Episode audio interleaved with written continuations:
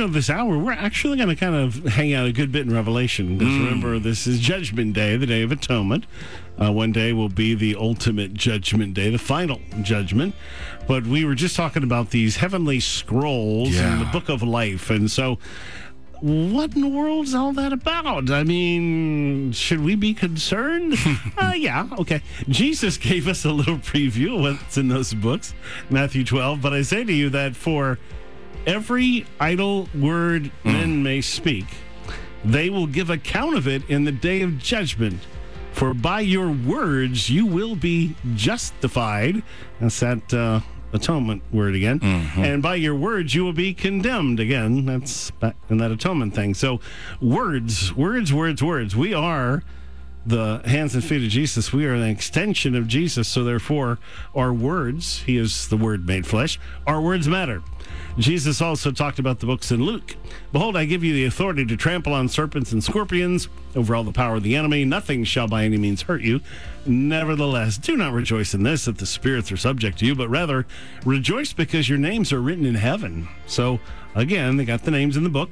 In that hour, Jesus rejoiced in the Spirit and said, I thank you, Father, Lord of heaven and earth that you've hidden these things from the wise and prudent and revealed them to babes. Hmm. Even so, Father, for it seemed good in your sight. Now, we hear about the books again in Hebrews 12. It says, But you've come to Mount Zion, to the city of the living God, the heavenly Jerusalem. You've come to thousands upon thousands of angels, the joyful assembly, to the church of the firstborn who, whose names are written in heaven. You've come to God, the judge of all, to the spirits of the righteous made perfect, to Jesus, the mediator of a new covenant, to the sprinkled blood that speaks a better word than the blood of Abel. So the church of the firstborn, whose names are written in heaven.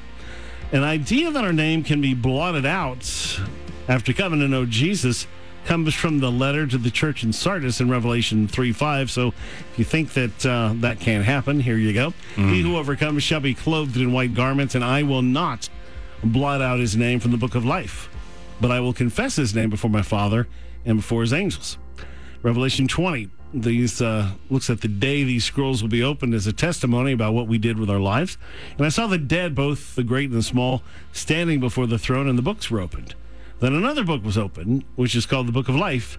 The dead were judged by what was written in the books, according to what they had done. So there's multiple, multiple books here. So the Jews that are, you know, spending this 10 days concerning about these books, that does come from a real truth. They just don't have the whole truth to what actually gets your name written in the book of life. And what is that? Only those, it's Revelation 21. Uh, only those those whose names were found written in the book of life would be granted access into the New Jerusalem.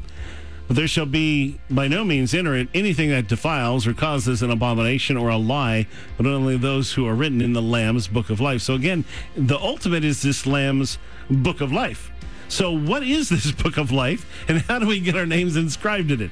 Well, the Lamb's book of life is the record, go figure, the words and the deeds, not of you, but of Yeshua, Jesus, the Lamb of God. It's the Lamb's book of life. See, it's the testimony of his worthiness, of his righteousness, and power to save to the hmm. uttermost. Yes. Yeshua Jesus came to be our atoning sacrifice for sin.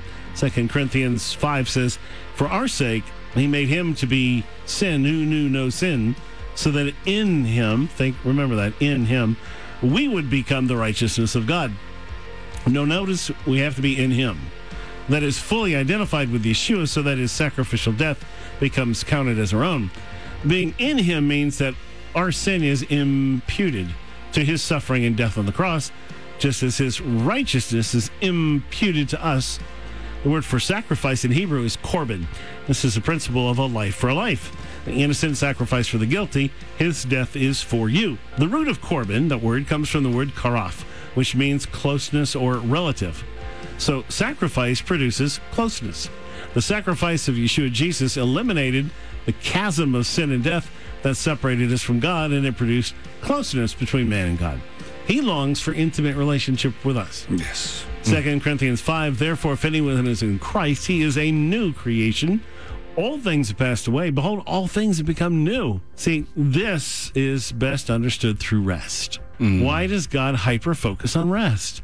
Because rest represents how God deals with our sin. He deals with it from first to last. Our part is repentance to stop the action of the sin and to stop heaping on guilt and to stop shaming ourselves. They're all actions, they're all work. See, if you're in ministry, can I just tell you, you owe it to yourself and your family to rest once every week. Yes. Sunday doesn't count. It's the busiest day for people in ministry. And you need a warning for that too. The Jews turned resting into performance. They literally turned rest into work. They focused on how resting on Sabbaths made them holy, but it didn't. God made them rest so they could experience intimacy with Him in place of no performance, but instead they went right for the performance. Hmm. So there's two kinds of rest literal and spiritual. Literally, well, it means physically stopping what we do in our normal week of work. Spiritually, it means spiritually stopping by repenting, not trying to bear the weight of our sin. And that's a big one. And that's really where the Jews have kind of got it there, except they don't have a blood sacrifice. That's where they're lacking is they're trying to bypass Jesus, so they're not actually repenting. They're not turning from their they're turning from their sin, but not turning to Him. For the last few years, I've been mentioning how important the name of God is and how greatly I despise the fact that English translators for over 500 years have been replacing his name, Jehovah, with the words the Lord in all caps. They're following a Pharisee tradition, and the heavenly books are one more reason why this is a bad decision. This is uh, Malachi 3. Those who feared Jehovah, and now it says the Lord in our books, spoke with one another. Jehovah paid attention and heard them, and a book of remembrance was written before him of those who feared Jehovah and esteemed his name. So, I mean, is it just me? No. They shall be mine, says Jehovah of hosts, in the day when I make up my treasured possession, and I will spare them as a man spares his son who serves him. Then once more you shall see the distinction between the righteous and the wicked, between one who serves God and one who does not serve him. And what is the barometer of all of that? That you esteem his name. Ay, ay, ay. His name His name. that he gave. Yeah. Yeah. Jehovah. That's it. That's how it works. So there you go. All right. So coming up, the picture of the end times in the Day of Atonement. We're going to dig in right into Revelation and kind of jump in there and see what it's all about.